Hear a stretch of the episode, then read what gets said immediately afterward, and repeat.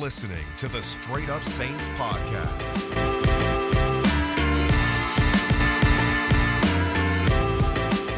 What is going on, Houdat Nation? Welcome back inside another edition of the Straight Up Saints podcast presented by Boo Crew Media and Level Water. Level Water is New Orleans-based alkaline water that goes through 11 stages of purification and is infused with bioavailable minerals to deliver superior taste and hydration. Try Level Water today by visiting levelwaterco.com/BKM and use our latest code BKM9PH for a free t-shirt with a purchase of any Level Water case. Now, for this Straight Up Saints podcast, going to kind of pick up where we left off with the last one, which was Michael Thomas. What's going on with that, whether it's the injury, the recovery timeline, what the Saints can do to kind of fix that need, which I don't really know is going to get fixed at all, but we can at least address that aspect. And I also want to talk about the latest rumor, whether or not it's true, about Brandon Cooks and the Saints, and then the Brian Poole signing, which left people somewhat happy, somewhat confused. For me, I was actually on the pleased side of things. I actually thought it was a savvy pickup by the Saints. So we're going to talk about all that in this edition of Straight Up Saints. Now, for the first piece of news, it's the Michael Thomas injury news, and we talked about it last time, how you can't really replace a Michael Thomas, and that's obviously something that we all know. He's that good, and when you see Michael Thomas at full strength, which we did in 2019, 2018, 2017, and so on and so forth, he is one of the best, if not the best, wide receiver in football, so you're not going to replace a Michael Thomas, and that's why when you see these reports, whether it's a Chris Hogan visit or someone else linked to them, it's more so, okay, can they give you solid production as a wide receiver 3 or 4 than thinking about replacing Michael Thomas, because you can't do that. But before we get into that, I want to talk about real quickly the Michael Thomas situation, because a lot of people are questioning, well, why did he get the surgery now? What's going on with that thing? Is there beef between the Saints and Michael Thomas? Look, I don't think you'll ever get a clear answer, because unless you're Michael Thomas or unless you're someone in that Saints front office or Saints coaching staff who has a relationship with MT and knows what's going on behind closed doors, you'll never get a definitive answer. But when the full information comes out, and kudos to Nick Underhill as always, because he really is the best at what he does, and he got all the information out on how it turns out Michael Thomas actually didn't get surgery in January/February, which was the common belief for a lot of people, including myself, because, hey, Adam Schefter said he probably needs surgery on the torn deltoid in his ankle. That didn't happen. And then it comes out that he did do that, have a surgery, but that surgery, it was one, and it happened in June. And because of that, and the fact that it did happen in June, and the recovery timeline for a thing like that is about 4 months, now he might miss significant time for the regular season. And a lot of people say, well, who's to blame? I'm not here to start ripping on everyone, because frankly, you guys know I like to keep it kind of upbeat, keep it kind of optimistic. But I look at this situation, and I think to myself, I think both sides are kind of to blame. From Michael Thomas's standpoint, we know you are so competitive. And I wonder if that played a factor, the fact that Michael Thomas is so competitive that he thought, hey, I could heal without surgery, or my ankle will be fine in a couple months from now. So I kind of get that regard. For the Saints, how do you not check in and make sure that that second visit that he was supposed to have with the specialist on his ankle happens? Because it didn't happen, according to the latest reports. And because of that, when you don't get that second visit and things aren't going the way you think they will in your rehab, all of a sudden, surgery isn't an option. It's a must-have, which is what happened in Michael Thomas's situation, which is why in June he went under the knife. But then you look back and you think, man, if this situation was handled differently, maybe Michael Thomas is ready for week 1. And if this situation was handled differently, we wouldn't have to sit here on a Saturday or on a Sunday, if you're a Saints fan, over the weekend and see a report, oh, here comes the Michael Thomas trade rumors again, because here's the reality. We don't like those reports. I don't like them. You don't like them when you see, oh, maybe Michael Thomas can get traded, or there's friction behind the scenes. Look, is there friction? Again, I don't know. But when stuff like this happens, that's why you get these reports. Mike Florio lives for days like this, where we find out that, oh God, Michael Thomas's recovery timeline isn't going up to schedule, or Michael Thomas didn't have that second visit he was supposed to. The Mike Florios of the world, and granted, kudos to Mike for doing his job, and he's got to pay the bills, obviously. He lives for that storyline, so you're almost feeding him when stuff like this happens. So I was a little frustrated in that regard. And for Michael Thomas, he's so good, he's so important to this team, that you just kind of wish that he did take that second visit and he knows better. But what happened, and at this point, you just got to hope that he makes a full recovery. And as for the recovery and the timeline, a lot of fans have asked, when does he come back? It's all speculative, because you don't know how that ankle is going to heal. If I were to make a prediction, I would say it'd be after the bye week. I think that would make the most sense, because why would you rush him back for that Week 5 game when you got the Week 6 bye? And then all of a sudden, what if he gets hurt again? I just think it makes more sense to give him that extra 2 weeks off for an injury which has been nagging him since September. I think that would just be the most common sense move.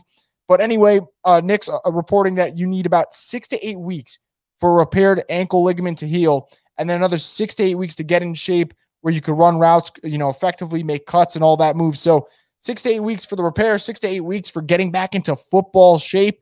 That's a long timeline. That's about 12 to 16 weeks. That gives you that 3 to 4 month timeline, probably be on the 4 months considering how long this has been. So it's going to be a while till we see Michael Thomas back on the field. Now, because the Saints don't have Michael Thomas, everyone and anyone is going to link a wide receiver to the Saints. And the one wide receiver yesterday was linked to the Saints.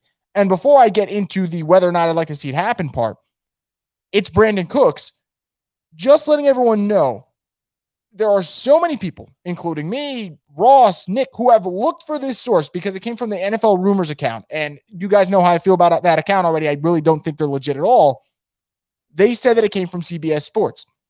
I have yet to find out who from CBS Sports, if anyone from CBS Sports actually said this, linked Brandon Cooks to the Saints. They could have just mentioned it. It could have just been a hypothetical situation that people just took it and ran with it. But I personally have not seen the report that definitively links Brandon Cooks to the Saints. So before we get into all this, I just want you guys to know, I don't think there's any actual truth to this rumor. And if it happens, great. I'll talk about why in just a sec, why I'd be on board for this. But I don't think it's going to happen, and I don't think this is actually a discussion being had right now. It just seems like an NFL Rumors account saw the opportunity where the Saints need a wide receiver, and our fan base is just content pumping machines that, hey, let's link Brandon Cooks to the Saints. But without further ado, what can Brandon Cooks bring to the New Orleans Saints Part 2? Because obviously he was here for several years before that. A lot of fans I saw on Twitter were fuming over this rumor. Now, look, I see why some of you don't want him back, because I know in the back of your mind you have that closed mouth, don't get fed, saga from 2016, and you want to move past that. And frankly, after the Saints kind of moved past that Brandon Cook situation and made tweaks to their offense, whether it was bringing in Kamara and running the football a little more, they started having more success. Not to say Brandon Cook's leaving is why they had more success. Trust me, if he was on the 2017, 2018 teams, they'd be just fine. But a lot of fans just didn't like the way it ended for Brandon Cooks. I don't necessarily blame them. However, beggars can't be choosers. And in this hypothetical situation where you could have Brandon Cooks back on the roster, I would take him in a heartbeat. And I know that's probably the minority opinion here because a lot of people are just so over Brandon Cooks.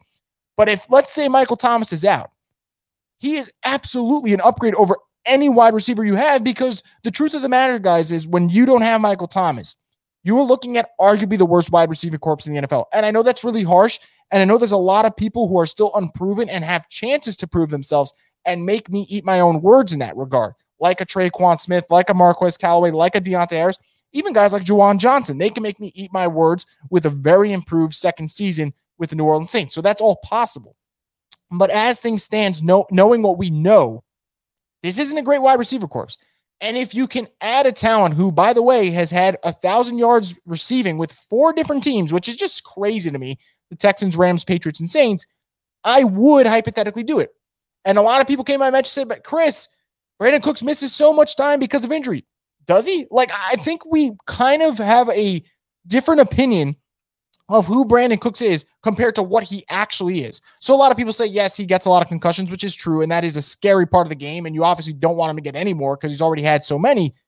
He doesn't miss as much time as we think he does, though. He missed 15. He played 15 games last year, so he missed 1. He played in 14 games in 2019, so he missed 2. And in 2018, when the Rams made the Super Bowl, albeit should have never happened, he played all 16 games. So I don't think Brandon Cooks misses as much time as people think he does because, frankly, they just don't like him. And that's fine. It's your opinion. You don't have to like him. But Brandon Cooks actually is a little bit more durable than people think. Not saying he's the most durable wide receiver in the world, but he's not missing 10, 12 games like people think he is every single season. And more importantly, Brandon Cooks would give your offense a weapon that they need because they don't have many right now. And again, this is not something that is legitimate. There is no talks materializing at the moment that the Saints are trading for Brandon Cooks. It's just when you are a podcaster and you need content and this rumor circulating and everyone wants to know what's going on, we're going to talk about it. We're going to address it absolutely. So what would Brandon Cooks give them? For starters, he gives you that over-the-top weapon that would probably work really well with Jameis Winston's arm. I don't necessarily know if he'd work well with Taysom Hill, but I think it's fair to just say he would give Taysom or Jameis a weapon. Don't really want to assume which one's going to win the starting quarterback job, albeit I really do think he'd work really well with Winston, but it gives you another weapon. It also allows you, if you're the Saints, and this is the route you want to go, and I think this is very important, to put Deonte Harris back into that kick returning role. I know a lot of people wouldn't like that, but I think the Saints have to have a legitimate discussion about Deonte Harris, because Deonte Harris as a kick returner, I think he's the best in the NFL. I think he's that good, especially when we saw him at punts. If he doesn't get injured in the Tampa Bay game, who knows what happens? However, when he gets more action as a receiver, and I'm not saying this is why he's getting hurt, it could all just be a freak type thing.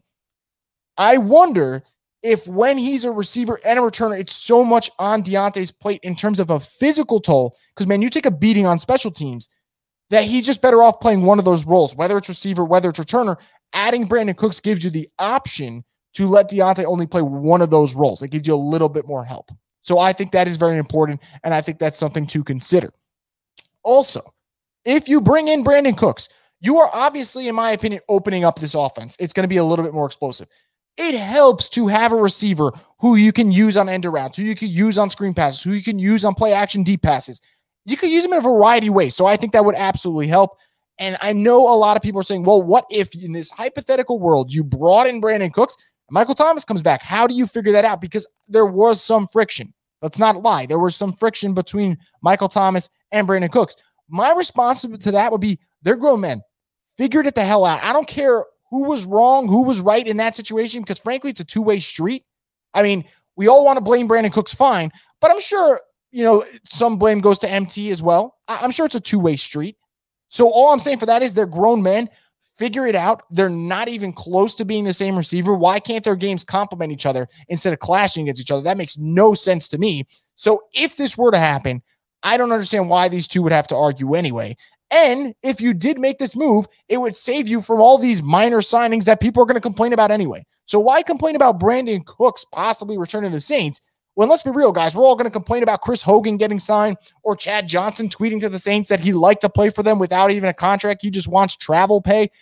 I mean, this is the situation they're in. Like, the wide receiver depth chart is that desperate for talent right now. So I'm not going to be here, you know, being very picky about what wide receiver the Saints have. They need wide receiver help. So if it's a free agent, whether it's a trade, I will take it. And obviously, if they go the trade route, I think there are better options out there from a financial standpoint than Brandon Cooks, whether it's like an Andy Isabella or a Christian Kirk from Arizona. I think those are two fair options, or Tim Patrick. I know, I don't think that one's happening, but everyone's linked him from Denver.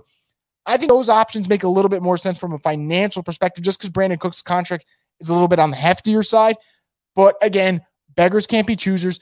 This wide receiver depth chart is bad right now.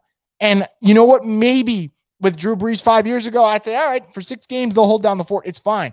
You are entering a state of unknown. You're entering a state of unknown with Jameis. You're entering a state of unknown with Taysom. So you don't know what you're getting from either one. And now it's even harder without wide receiver one in the building. Now, I don't want to finish this on a sour note, so I'm going to go to a positive note. Over the weekend, the Saints were reported to sign Brian Poole. I'm assuming that's going to happen this week because you have training camp opening up, so deals will become officially official. Brian Poole's a guy who I think is one of those players who you won't really appreciate until he's on your team. You know, I don't think a lot of people in the NFL, if we go back then, will appreciate Malcolm Brown. But us Saints fans, the last couple of years when we saw Malcolm Brown constantly make an impact in the run game, and he's always there, he's in the right place at the right time, and he's constantly completing his assignments, you're like, man, every team can use a Malcolm Brown. Well, I think the same could be said about a Brian Poole. Now, Brian Poole is not going to help the outside cornerback situation for the Saints at all. He is strictly a slot corner who is going to perform excellent in that regard. And because of that, his impact per se might not be the greatest, but there are going to be plenty of times if he gets reps this season where we're like, hey, man, Brian Poole made that play there. And I don't know if we win that game if Brian Poole doesn't play, you know, that spot particularly well. And watching him for the last 2 years with the Jets, and trust me, you guys know because I'm a New York guy, I have seen a lot of miserable Jets fans. I know a lot of miserable Jets fans. They wanted him back. The only reason the Jets didn't re-sign Brian Poole is they decided to go a younger route. They brought in Michael Carter. They brought in a couple more slot corners via the draft and say, okay, Brian Poole's 28. He's coming off a shoulder injury. You know what? Let him be a free agent and we'll figure it out. But Brian Poole now comes into a situation with the Saints where they have questions, to say the least, about that cornerback room. And the reason I say that is I love what the Saints have at nickel corner. I absolutely not despise, but I'm absolutely worried about what the Saints have at outside corner opposite of Marshon Lattimore. So does Brian Poole answer that question? Absolutely not. But what does Brian Poole give you? For starters, guys, he gives you a guy that's graded out positively on PFF in the slot for the last two seasons. At one point in 2020, he was in the top five for PFF with the way he was grading, and then the shoulder injury came up. He only played, I believe, in 9 games, but he finished that with 2 interceptions, 1 sack, and 7 pass breakups in that abbreviated 2020 season. So the production's there. He knows the NFC South, the ins and outs of the division, because he played for the Atlanta Falcons for so many years. I think that's a little bit of a plus there. But more importantly, Brian Poole will give you flexibility. You know, we all talk about the cornerback room and why we're worried. Well, if Brian Poole's in the slot, you can move Patrick Robinson to the outside. You can move PJ Williams to the outside. Now, granted, those aren't fantastic options, but it gives you the flexibility. Heck, if the Saints want to tinker with CJ Gardner-Johnson's role and maybe play a little bit of safety like he did in his rookie year, or heck, move him to the outside for a couple reps, the Saints have that option because now you have a reliable veteran in Brian Poole who can play in the slot. So I like this move. He's not going to cost you anything at this point. It's a 1-year, probably a veteran minimum type of deal.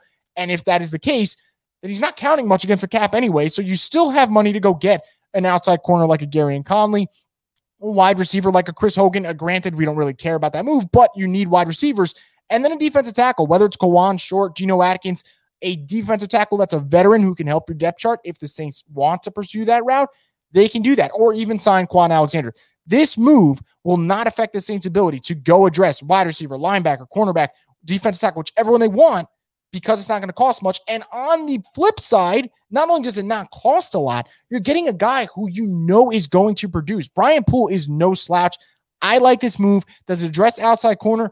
No. So we still have to see what the Saints' vision is for that, if there is one. I know a lot of people are scared about that, but add good football players. What did we say about the last couple of Saints teams? They were extremely deep. Brian Poole's the type of guy who, when you're deep, you will be able to overcome injuries because you have a guy like him on your roster. So I'm for the move. I'm always for adding good football players, regardless of the position. He absolutely is a good football player. So that is something for me that I am intrigued seeing. So before I end this podcast, just going to go through a couple of concerns and just bring one up. And there's a good one here about overworking Alvin Kamara, which is a concern I had when the Michael Thomas news broke. So you know what happens when you don't have a lot of receivers and your best receiver goes down? A lot of the workload is going to fall on Alvin Kamara. And the only way to really offset that, if you're using Alvin Kamara as a receiver a lot, is possibly using Latavius Murray a lot as a runner. And maybe you take some of the rushing load off of Alvin Kamara at the start of the season, use him more primarily as a receiver, which he can obviously do. And maybe you combat that. But this is absolutely a concern I had, and it's why when the news broke, I put out that meme of Tobey Maguire's Peter Parker in Spider-Man 2 when he hits the cars and he's talking about his back hurting. That's Alvin Kamara for me, because if he has to take 15 carries and 10 receptions, almost like a game at the start of the season, you wonder, when Michael Thomas gets back, how much does Alvin Kamara have left because he's shouldering the offense? So I think the Saints do an excellent job of load managing guys in some regard, but I think this is absolutely a case where the Saints are going to have to trust Latavius Murray a lot, because if Latavius Murray's running the rock consistently, that's going to take pressure off Kamara. And if you don't take pressure off Kamara, it's going to be tough sledding through the entire season, because what was the one worry we had the last couple seasons? When you put too much on AK, you're not going to get the best. With AK, sometimes less is more, and it's absolutely a fact. I'd rather have Alvin Kamara with 18 really good touches than give him the ball 30 times just to force feed him. How you use him is really important, not just using him because he's a great talent. So that is a concern for me. I want to see how the Saints combat that, but obviously it also comes down to other players on this team. Can Adam Troutman step up? Can Tre'Quan Smith step up? Can those guys take pressure off the rest of the offense? Because if they do that, then all right, we don't have to worry about Alvin Kamara basically carrying this offense every single game till Michael Thomas gets back. So I am a little worried about that, and we'll see what happens there. As for the offense struggling in January, it's the weirdest thing for me. It's the weirdest thing. It didn't matter if Brees, Bridgewater, Taysom Hill, it didn't matter who was under center in the regular season, the offense would work. And then you got into the playoffs, and teams knew you weren't going to beat them with the vertical passing attack, and they basically make you throw into a phone booth because the coverage is so tight. And when that happens, You can't do much. So I'd like to think if the Saints get this vertical passing attack back on board, I think that would open up their offense for the playoffs. And obviously, who even knows if this team will make the playoffs this year? That's so far away that we don't know, and we don't have to wait for that answer until later this year. But I really think that is a main issue why the Saints team has not been explosive in the playoffs. I think when you don't have that over-the-top ball, they allow you to really just clamp down on that 10 to 15-yard range. And when that happens, they're daring you to throw over them. And the Saints offense the last couple of years are just not going to do that. That was not their MO. And that basically was the result you're going to get. But regardless of who is the quarterback next year, whether it's Taysom or it's Jameis, at least you have some threat of a deep ball. I know Taysom does not throw the deep ball the way Jameis does at all, but at least it's somewhat of a threat. And I do wonder if that is going to change things. I really do wonder. And before I wrap it up, I can't tell you enough. This is why I laugh at when Saints fans are very picky about wide receivers and why we sit here and we bang on the drum every year about drafting a wide receiver. The Saints went into a potential Super Bowl preview with the Chiefs with, okay, Emmanuel Sanders on wide receiver. That's a good pick right there. But then you had Lil Jordan Humphrey, Juwan Johnson. I mean, you had a cast of who's who's. Tommy Lee Lewis is out here playing wide receiver. And we sat there and we just accepted it because that's the way it's been the last couple of years. It's the UDFA squad every time. Undrafted free agent here, undrafted free agent there. They're great at it. And they've done a lot of undrafted free agents. But sometimes you got to invest a little bit more. When you look at the Buccaneers, you look at the Chiefs, you look at the Cowboys, they have stacked receiving corps. And every damn year, they draft a wide receiver. Even the Arizona Cardinals, they have AJ Green, they have Hopkins, they have Christian Kirk, they have Andy Isabella. What do? They get Rondale Moore. It's a passing league. Why not get more pass catchers, in a passing league? It just makes no sense to me. And I really do hope this is the year, and I don't know if it will be, but I hope this is the year that the Saints realize, okay, we are good at getting the diamonds in the rough like a Callaway or Deonte Harris. But man, it is time to invest. Whether it's the first round or the second round, it is time to invest in this position because wide receivers are becoming way more important now than they were back then. Back then, a wide receiver, you're losing for a couple games, big deal. Now you lose a wide receiver. Depending on who that player is, that can be a really big deal. So I think this can possibly be a wake-up call, but I don't know. This is why I was banging on the drum for Elijah Moore and banging on the drum for Terrace Marshall and banging on the drum for even a guy like Joshua Matter-Baby in the later rounds. Just give wide receiver talent to this team and see what happens. But obviously the Saints want to play kind of that value game where they rather have the third round, day three pick or an undrafted guy and resort the premier picks into the trenches, which, all right, sometimes it works for them, but when it doesn't, and then Michael Thomas goes down, and then you look at your depth chart you have right now, I think if you could redo some things, you would take a wide receiver. That's just how I would view it. But it's going to be really interesting, and camp's going to tell us a lot. I'm telling you guys from now, before I wrap this up, please do not fall for the training camp stuff. You know who can ball and who can in training camp. Do not fall for the usual stuff, because I can't tell you how many times we fell for Lil Jordan Humphrey or Emmanuel Butler. And granted, those guys did ball out in training camp, so kudos to them.